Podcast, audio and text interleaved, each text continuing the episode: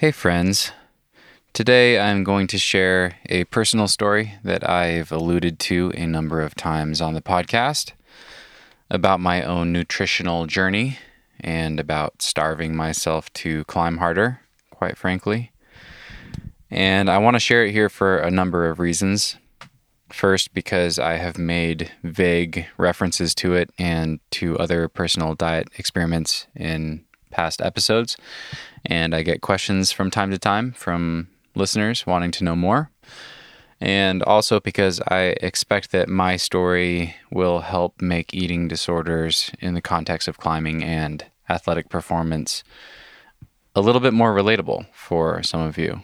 And hopefully, I can help someone out there avoid what has undoubtedly been the biggest setback I have ever experienced, uh, certainly in my climbing and probably in my life. It's been kind of a trip to go through. So I guess I'll just begin at the beginning and share my story. And then at the end, I will share some of the key points and lessons I've taken away from this, as well as where I'm at now with this and how I'm thinking about things like diet and nutrition and body weight moving forward as I continue to pursue my own climbing goals because I definitely am still thinking about it. And I think the context is really helpful. Uh, this sort of thing certainly would have helped me when I was lost down the rabbit hole. Okay, so this all started in the fall of 2017, so about three and a half years ago, and it began with reading a book by Tim Ferriss, which will be ironic to some of you. And I want to be clear that I don't fault the book at all for what eventually happened. It was simply the starting point of the story. Uh, the book is called Four Hour Body, and it's kind of a minimalist guide to all things physical improvement. So, how to lose body fat effortlessly, how to build muscle more quickly, etc. And what the book did really well and what it did for me was it got me to start challenging the assumptions I had about my body and my body type and helped me believe that I had the power to change things about my body by making a few changes to my diet and lifestyle. And I really came to believe that I had the power to change some of the things that many of us assume are fixed by our genetics. And I felt really excited about that. So, a key part of my story is that I had been living in Bend, Oregon at the time, near Smith Rock. And Smith was my local crag. I'd been living there for years. And without realizing it, that had a major impact on how I perceived hard rock climbing, and more specifically, what I thought I needed to look like to be able to climb 514. Smith Rock is kind of weird in that you can go a long way with a high finger strength to body weight ratio and stiff shoes and good footwork. And you really don't need your body to be all that strong. So, a lot of the top climbers at Smith tend to be tall and lanky or just really wiry and thin. It also has one of the deepest histories of performance climbing in America, which dates back to an age where many of the top performers in our sport were borderline anorexic. And to this day, I think that still influences the culture at Smith. At least there is still some residue left behind from that. So, my paradigm of what hard climbing looked like was pretty fucked up, to be honest, living at Smith. I remember the first time I climbed in Rifle, Colorado, I was completely shocked at how big and muscular all of the strong climbers were. And it was a pretty eye opening experience for me. It sounds weird, but I really don't think I believed that you could look normal and muscular and strong and climb as hard as these guys and gals in rifle were climbing because I thought you had to be light. The point is, I had always idolized the really lean, wiry look in other climbers. Um, I'm naturally pretty muscular for a climber and have always put on muscle very easily, even when I don't want to. Uh, my friends and climbing partners would often compliment me on my muscles, and some were even envious, but I always kind of wished I was smaller and had that like lean and wiry look that I idolized. So, reading Tim's book, I started to wonder if it was in fact possible for me to look that way. And one of the first steps in the chapter on fat loss was to invest some cash in a reliable body fat scan of some kind. Tim's a huge believer in measuring things to know if you're actually making progress or not. And I had never had my body fat tested before, and I had no idea where I was at. So I decided to do my very first DEXA scan. DEXA is widely considered the gold standard in body composition analysis. And it was originally developed to measure bone density for patients with osteoporosis and could only be found in clinics and hospitals, but it can also be used to measure fat mass in different parts of your body and can tell you your total body fat percentage. And in fact, nowadays, if you live in a big city, you can find companies that have these machines that only use them to measure people's body composition.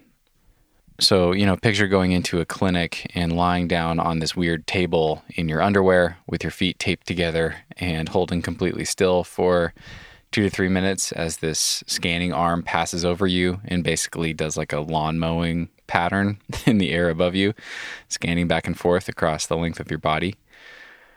And then they print out a packet of information that tells you your body fat percentage and where you store body fat and all that sort of stuff. So I started looking into this, and it turns out the only DEXA in town was at the Bend Memorial Clinic. I saw on their website that they offered a full body composition analysis for a hundred bucks. So I drove straight there as soon as I got off work and wandered around the clinic until I found the right department. And the whole experience from that point on was kind of sketchy, honestly. They had a DEXA machine, but they had only used it for bone density scanning for patients with osteoporosis, and none of the nurses really seemed to know what I was asking about. Uh, you know, one of the nurses thought that Cheryl might know, so she brought her in. Someone had apparently trained her on how to do body comp scans, but it had been a few years, but she knew where the binder was with the instructions. And I remember her pulling out this binder from under a stack of other binders, and it was all dusty and she seemed like she kept getting lost in the computer software as she was trying to get the machine ready. Long story short, in hindsight, I got a bad scan. I got a scan that was significantly inaccurate. Uh, the first scan came back and told me that I was around 18% body fat, which in hindsight was probably pretty close to double what I actually was at the time. I have no way to be sure. But knowing what I know now, I was probably closer to 10%, maybe 11, but probably not any higher than that. I'm just under 5 foot 10 and I weighed about 150 pounds at the time. And I still have that original scan and it showed my total body mass is 151 pounds and said that 26 pounds of that was fat, putting me at about 17 or 18% body fat. And I was really skeptical. That seemed pretty high, but I asked some questions, and the nurse assured me that, you know, DEXA was the gold standard and that it was probably correct within a percentage or two. And frankly, I didn't know any better. I had never been tested before. And I had always been kind of bulky for my height compared to a lot of other climbers. And I had always had that kind of softer, muscular look instead of being lean and shredded like some of my friends. And I remember thinking, huh, like maybe I have a lot of intramuscular fat, or maybe I have some kind of visceral fat that you can't see, or who knows. But I guess I'm fatter than I thought I was, and that's really interesting.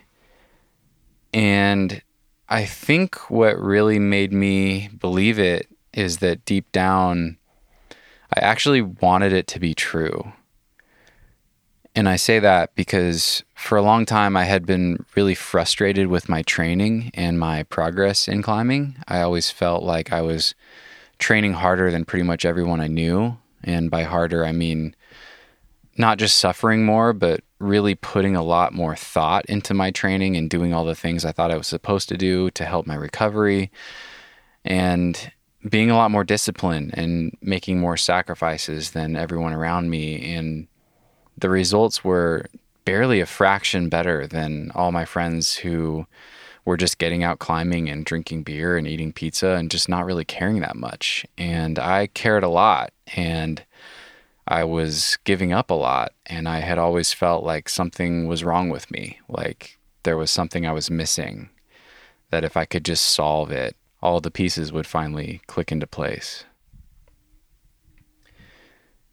So when I got the scan that said I had 26 pounds of fat on my body, I crunched the numbers and realized that, wow, I could literally lose half of that, 13 pounds, and still be at what pretty much any medical professional would consider a sustainable body fat percentage, you know, like eight or 9%. I've read that most males don't experience any hormonal problems or face any risks until they're way down at like 5 or 6%, depending on their size and muscle mass and things like that. So it felt like I had finally found this missing piece that I had been looking for. I wasn't getting the results I wanted because I was carrying 13 extra pounds of dead weight on my body that wasn't doing anything for me so from that point on, I became kind of obsessed, and losing that weight really became like my primary avenue for improvement. I was 151 pounds, and when I got the scan, I figured I had 13 pounds of fat to lose without even really getting close to something that might be risky or dangerous. And you know, you subtract 13 from 151 and you get 138. And that number 138 pounds became my goal. It was the key to finally unlocking my frustration. And it was the key to finally looking like the climbers who I idolized. And in my mind, it was the key to finally climbing 514, something I had been working at for years. And I really felt like if I could reach 138 pounds, then the sky was the limit. So, one thing I want to reiterate here at this point is that I had never felt bad about how I looked or how much I weighed before any of this. I had never cared. I had always been happy with how I looked. I really didn't care that much. I thought it was kind of fortunate that I loved rock climbing and that climbing kept me looking pretty fit and pretty good, but I just didn't think about it much. It was never really a thing. And as far as weight goes, I think before this I had always hovered around 150, maybe 155 pounds as a climber. And that always seemed fine. In hindsight, I think I have always been afraid of getting heavier as long as I've been a climber, even if the weight was in the form of functional muscle mass. And I want to circle back to that towards the end. But even though I was afraid of gaining weight, I had always been pretty content with where I was at and had never thought I should be lighter. It was really just this idea that I had discovered some important piece of information that was going to help me unlock a level that I had struggled to reach. And it was that same silver bullet sort of thinking that I've talked about on the podcast that I am a sucker for. Like, this is going to be the thing. So at that point is when I started dieting. Immediately after that scan, I started a diet that Tim Ferriss laid out in the four hour body called the slow carb diet. I started that in October. And by Thanksgiving, I was already down to around 140 pounds. And I was psyched. I had never looked that way in my life. I was lean and wiry and small but I still wasn't at my goal of 138. So I kept going. I kept doing the slow carb diet until around January. Then I transitioned to low carb and did that for a month, then keto, and ultimately followed a strict ketogenic diet for about four months from early March until the middle of June or late June of 2018 and I never saw 138 on the scale. I think the lowest I got was 139 a couple days. But most of that time I hovered around 142 or 143, somewhere in there. I remember starting in February or March, I really started to suffer some of the consequences of undereating for a long period of time. I was getting a lot of signals from my body, a lot of red flags. I talked about this a little bit in my conversation with Dave MacLeod recently, but on that ketogenic diet, I was calculating everything based on what I thought my lean mass was and what I thought my body fat percentage was. And I was drastically underestimating the energy that I was burning off climbing and training. And one of the reasons why the ketogenic diet works so well for a lot of people is that you don't really feel hungry ever. And it's really easy to undereat on accident, which is why people lose so much weight and generally feel better after they've been on the diet for a while if they're starting from an overweight baseline. So for me, I was making a lot of my decisions based on bad information. I thought I had more body fat to lose than I actually had. And I was chasing a number on a scale that was lower than where my body wanted to go.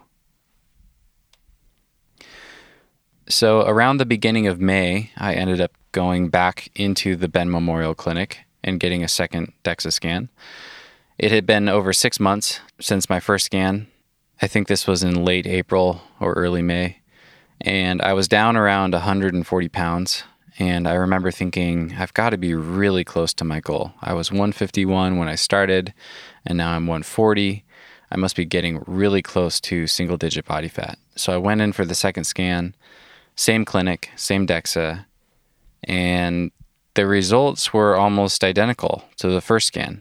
According to the second scan, I had only lost a little over a pound of fat. I had gone from 26 pounds of fat mass to 24 and a half or something. And my body fat percentage had gone down 1%. It said I was still over 16% at 140 pounds. And at that point, I just remember thinking, there is absolutely no way that this can be accurate. I was the smallest I'd ever been. I was the lightest I'd ever been. And I was shredded. If I looked in the mirror and flexed my abs, I could see veins on my abdomen. I could see muscle striations all over my body that I had never seen before. And it just seemed like there was no way these numbers that I was looking at on this DEXA report could even be close to reality. So I decided to get a second opinion. I was doing a trip up to Seattle for Memorial Day to go climbing at Little Si, and I drove an extra hour out of my way to go visit a company called DEXAFit in downtown Seattle. DEXAFit is one of those companies I described earlier that offer DEXA exclusively for measuring people's body composition and body fat. And it's what they do all day, every day, and they're really good at it and they're really dialed in. So I knew I could trust them. And I went in there, and this is just a week or two after that second scan at the clinic in Bend. So my body fat had not changed in any significant way. And at that time, I was still following a ketogenic diet. And I got scanned at DEXAFit. They actually measured me with DEXA, and they also measured me with this Fit 3D body scanning thing that was new that they offered for first time clients. And both of those scans from two totally different methods told me that I was around 8% body fat. I believe the DEXA report said I had something like 12 and a half pounds of total fat mass on my body. So, literally half of the body fat percentage and the total fat mass that the scan and bend had told me just a week or two prior. So, that was really crazy. I remember feeling a really strange mix of emotions when I saw that. I was kind of elated because I had had this goal in my mind for months and I was obsessed with it. And in that moment, looking at that scan, I realized that I was already at my goal. I had likely been at my goal for several months already. And at the same time, there was all of this confusion. I felt like my entire world had been flipped upside down because all of my decisions I had been making for the last six months were all based on some data that turned out not to be true. I had felt like I had had this clear purpose for the last six months, and I had become addicted to it the same way that progress in climbing can be addicting. You know, the feeling that we all fall in love with in climbing of doing a move that you couldn't do the season before or climbing a grade harder. My progress or my proxy for improvement became a number on a scale. And finding out that I had been at my goal for months and had been chasing a ghost was really disorienting. I didn't really know where to go from there. I remember feeling like I was a character in a movie who had just woken up to the fact that nothing in his life was what it seemed. I remember climbing at Little Si over those next few days after visiting Dexafit and becoming really aware of how weak I was. It was the first trip I had done away from Smith since I had started dieting. And I had had a really good season at Smith. I had just climbed my second 13D and done some other 513s really quickly. And on paper, was climbing the best I ever had.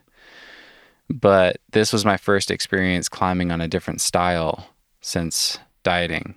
Little Si for those who haven't been, it isn't terribly steep, but the climbing feels really burly. And the route I was trying is characterized by a lot of burly and core intensive and bicep intensive moves on underclings and pretty good holds that all seem to face the wrong way. And I had done a harder version of the route over Labor Day weekend the year before. And this time I was trying a link up that was easier and was just getting my ass kicked on it. And I remember thinking, wow, I am really light right now, and my finger strength is really good relative to my weight, but I am weaker.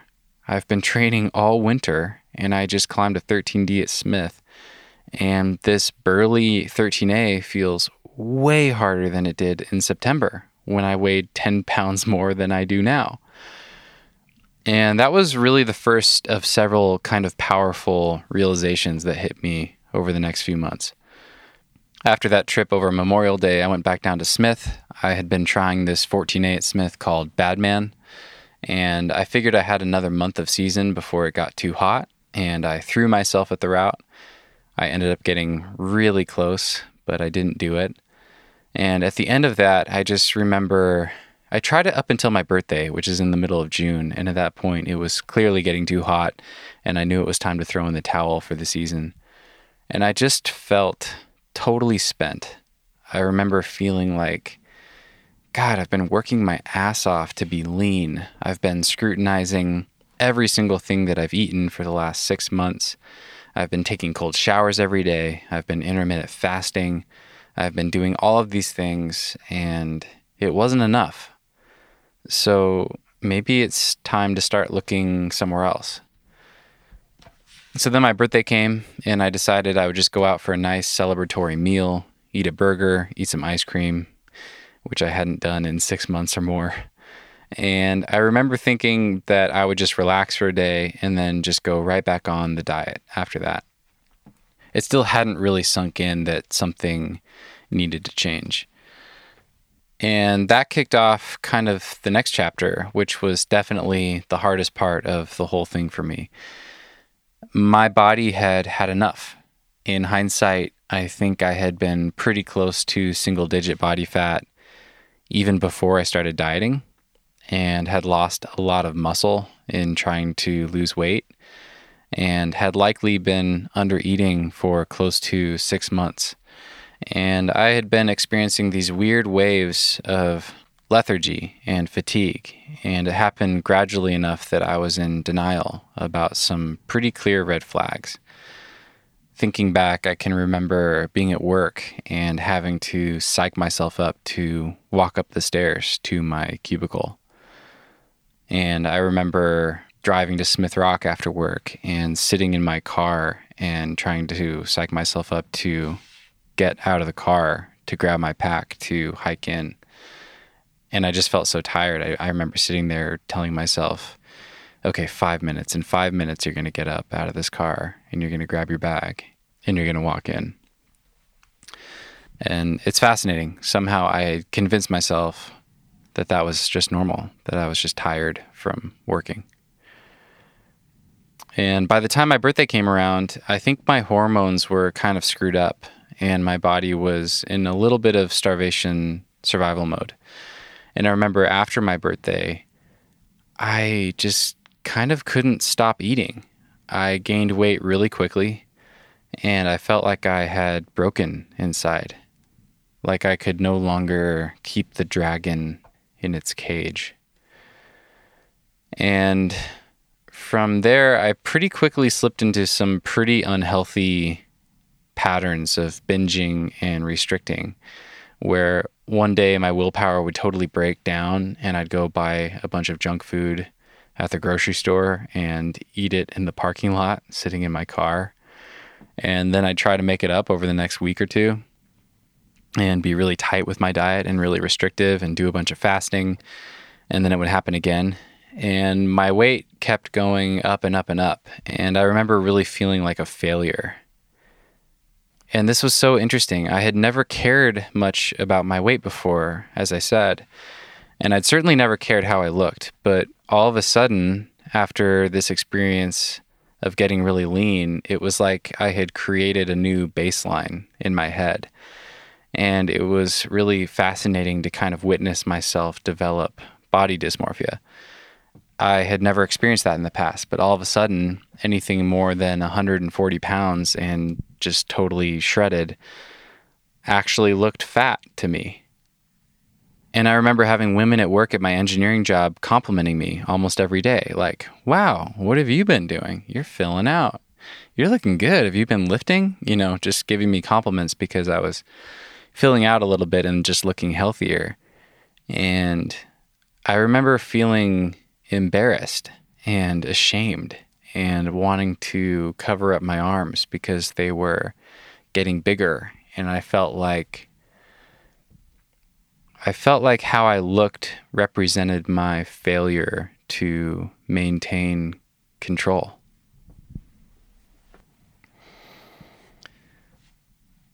Over the next 18 months or so, I gained weight really quickly and I shot all the way up to over 160 pounds from 140, up as high as 168, I think, or maybe 170 at the highest.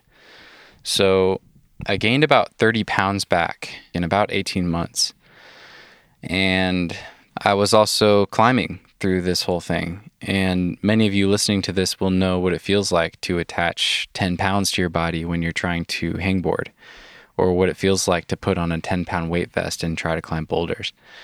And gaining 30 pounds in a year and a half makes climbing feel insanely difficult.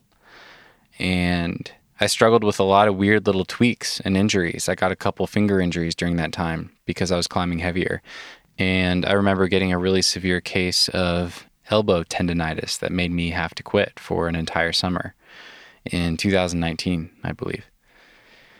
And it was just kind of one thing after another. And I felt like I had to relearn how to climb in a new body. I felt like a clunky gorilla. I didn't feel light and smooth and flowy like I had in the past. I just felt like a lumbering giant, even though I was, you know, all of 165 pounds. But it was really, really hard. Climbing was really, really hard for the better part of two years. It's been almost three years at this point, and I am just now finally, in the last six months or so, feeling like I'm getting back to my previous ability level and getting close to my previous peak it has been a really humbling thing to meet new people and to not feel like the climber that I had been in the past and to be climbing at a lower level, including some of my heroes in the past year doing this podcast. I'm still struggling with that and it feels really humbling. But eventually, I started to notice a few things that ultimately helped me snap out of it and reframe the whole thing. I started to notice that I was getting way, way stronger. Like I said, I'd always been frustrated with my training and feeling like I was working really hard and not making much progress. And what I started to notice was that as I gained weight, I was getting stronger and improving my strength faster than ever before. I think in that two year period when I was gaining weight, my finger strength improved more than it ever had in that kind of time frame. And I gained so much weight that my strength to weight ratio was still lower than it had been when I was light. In fact, it's still catching up. But I also have kept track of progress over all the years, and I never thought I could put on 30 pounds and have my fingers adapt so quickly. So that was the first really eye opening thing. And then I started noticing that I seemed to be getting all of these messages from the universe telling me to stop fighting my body type. It seemed like that theme was popping up everywhere I looked. I remember that Matt Fultz was all over the climbing news at the time. I think he had just moved to Colorado and was on a sending spree. And I just remember thinking, huh, he's about the same weight as me, and he's jacked, and he's climbing on some of the smallest holds in the world. And his fingers are clearly about twice as strong as mine. So maybe mine have the potential to get a lot stronger than I thought. I remember reading a post from Lattice Training on Instagram about hangboard training. I think it was titled The Five Most Common Reasons Why You're Not Progressing on the Hangboard, or something like that. And I think the first one was staying too lean too much of the year. They were saying that they had noticed a clear trend in their data that people who stayed too lean really had a hard time getting strong. That was another light bulb moment for me. So, what that all led to was a pretty significant reframing. I got to a point where I was climbing harder than I ever thought would be possible at 165 pounds. And eventually my weight leveled off and I stopped getting heavier, but I was still eating the same amount and eating more protein on a consistent basis than I ever had in my life. And I just had more energy again. And I started looking stronger and feeling stronger again. And I started recovering better. And I started to wonder what would happen if I continued this? Could I climb 514 at 165? If I could, my fingers would certainly be way stronger than I ever thought possible. Could I climb V10 again at 165 pounds? Well, yeah, I did that pretty quickly, actually. Could I climb V11 or V12? And the whole thing kind of did a 180 in my mind where instead of focusing on this silver bullet idea of how awesome I could be if I lost 13 pounds, I flipped the focus to this question of how strong would I get if I continued to train without dropping weight? And that reframe has been incredibly powerful. In fact, I still try to keep that in my mind to this day. So, what did I learn from this? And was it worth it? I had a friend of mine ask me that because after all, I did climb what is still my hardest route when I was 140 pounds. I think the most important takeaway for me is don't fight your body type. I realize that I have been fighting against my body type as long as I've been a sport climber for the past six or seven years, maybe longer. And as I said, I never really cared how I looked before I got the DEXA scan and I was never self conscious about weight. But I was always restricting food in these small and subtle ways. And I don't know if that came from moving to Smith or from the sport climbing culture in general. But I had this idea in my mind that I wasn't built correctly for sport climbing. And I was living under this assumption that I had to stay as light as possible. And now at 165 pounds, which is where my weight has leveled off for the past year or so, I truly believe that my hardest climbing is ahead of me. And it really seems as though my body is getting stronger and responding better to training than it ever has in the past. And it's funny, but now I can't help but wonder if a lot of my frustration with training in the past was connected to that to fighting my body type and restricting food in these subtle ways and likely eating a less than optimal amount of calories and protein through those years of training. Of course, I'll never know, but I am excited for this next chapter and to see just how strong I can get. I do meet a lot of people who are afraid to eat protein on some level, or they just undereat calories because they think that muscle will make them too heavy to climb. And these are often climber friends who are similar to me, who maybe started climbing late and their fingers are their weakest link. And I would just want to pass on to them what I wish I had heard, which is that your fingers will absolutely adapt. It's crazy. It's almost like magic. But if you climb heavier, your fingers will adapt and they'll become way stronger than you ever thought they could. And it might take some time. They won't adapt overnight or in a single week, but there will come a time when you will start to feel even lighter than you did before, and your body will thank you for giving it what it needs. So, again, don't fight your body type. And was it worth it? The answer is no. This turned out to be a major setback for me that lasted for almost three years. And sure, I sent a couple hard routes for me, but those routes are nowhere near the peak that I ultimately hope to reach in my climbing. And I feel like I lost three years rebounding from that when I could have been pushing forward into new ground. There is a silver lining. I am grateful for the lessons I've taken from this, and I wouldn't change anything. Uh, because, in a roundabout way, this story led me to this podcast and everything I'm doing now. But if you're wondering if starving myself was worth a couple of hard sends, the answer is a pretty hard no. It was a rough couple years, and I'm still working on deconstructing and changing some of the stories that I've been telling myself over the past three years about being a failure and not having what it takes to stick to things that I set out to do. So, no, I wouldn't do it again. Another takeaway for me is that eating disorders can develop in a lot of different ways. A lot of climbers, especially climbers listening to this, are very focused people, very driven people. I'm sure a lot of you guys resonate with that. And I hope my story serves as a cautionary tale for you. I certainly never thought this was something that could happen to me. And I hope this story helps you avoid the same pitfall. The last takeaway I want to highlight is that this topic of food and body weight in climbing really is uniquely difficult because we have to eat every day. And because at some level, I think how we eat does matter. So it's tricky.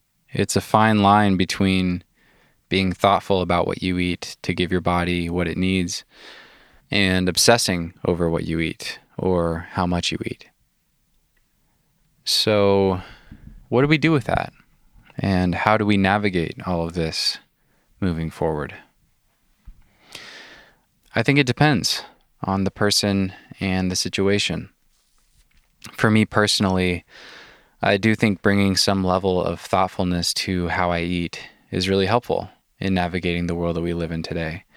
And I have found that if I have a framework for how I eat and stick to some habits and routines, I find that incredibly freeing. I find that that really helps me remove a pretty significant cognitive load and I don't have to make decisions all the time about what to eat or how much. So I eat a lot of similar things every day. I eat similar meals, and those meals are based around really high quality meat and eggs and some fruits and vegetables and raw honey, things like that. And that's about all I buy at the grocery store and what I cook for myself. But I'm also not being strict. I found that that has been a really helpful shift for me. If I get invited out to eat with a friend, I'll get a burger and some fries. I like sweet potato fries personally with yellow mustard. And if someone invites me over for dinner, I'll eat whatever is on the menu because I know that most of my meals are going to be foods that I like, that are good for me. And if I make a few exceptions here and there, it's probably not a big deal. But on the other hand, and this is why I said it depends, I know many people, I can think of several close friends of mine who have struggled with disordered eating in the past, who can't afford to be restrictive at all with their diet because it is still too slippery a slope. And they very quickly find themselves sliding backwards into old and dangerous patterns. So for them, maybe the answer is different. Maybe the answer is to just enjoy food and not overthink it. I truly don't know. But if it feels hard, there's nothing wrong with you. It's a journey, and there may be some missteps along the way. Hopefully, by sharing this, I can help you avoid one of the biggest missteps that I've taken. So, where am I at now? As I said, my weight has leveled off around 165 pounds and has remained the same for the past year or so. I'm slowly getting back to my previous peak in my own climbing, and I'm hoping to climb my first V11 and 514 here shortly in the next few months and break some new ground for the first time in quite a long time. And I'm really excited to do some training again this summer and see how much stronger I can get now that my weight has stabilized. And having said all of that, and with the risk of completely contradicting myself, I also want to say that I probably will cut a little weight at some point in the future for some important projects. I really enjoyed my conversation with Matt Fultz last summer, episode 39 of the podcast, if you're curious. And I was really inspired by his approach and the amount of thought that he puts into what he eats and the way that he targets certain seasons or trips or projects and cuts a little bit of weight to be at his peak, but then lets himself relax and return to his baseline when it's time to get stronger. I think that's really interesting, and it's something I'd like to experiment with in the future but I don't think I'll ever go much below 160 pounds ever again. And if I do experiment with that, it will be really important to me to keep that framing in my mind where I'm going to get stronger if I let myself spend most of my time training and climbing at 165 pounds. As far as what I'm eating nowadays, I have been following the recommendations of many of the guests I have had on the show and keeping my protein pretty high every day. I shoot for about a gram of protein per pound of body weight per day as a baseline, and I might go above that some days. I'm eating somewhat low carb, but not super low carb. I seem to feel and perform the best when I keep carbohydrates around 200 grams per day or a little lower than that on rest days, at least for bouldering. I'll probably continue to play with that as I move around and climb in different areas. And I eat as much fat as I need to feel full. I honestly don't know how much I eat per day, but I just buy fatty meat and cook with butter, and that seems to be working pretty well for me right now. These are not recommendations. This is just what is working for me right now, in case you're curious. I know that I would want to know if I were on the other side of this recording. And if you feel like this nutrition stuff is something you want to explore, then do it wisely. Maybe consult someone like Katie Lambert or Haley Franklin Foltz, someone who has more experience with this stuff. And if you decide to go get a DEXA scan, maybe get a second opinion or go somewhere like DexaFit that has a good track record and a lot of experience. Okay, I hope something in there was helpful or at least interesting. I'd be happy to answer any questions. If you guys have anything, feel free to reach out either on Instagram or through email. You can find both of those on the website, I'd be absolutely happy to answer questions or add more clarification if needed. And I wish you all the best of luck with your own journeys. I appreciate you guys. Much love to all of you. And thank you so much for listening.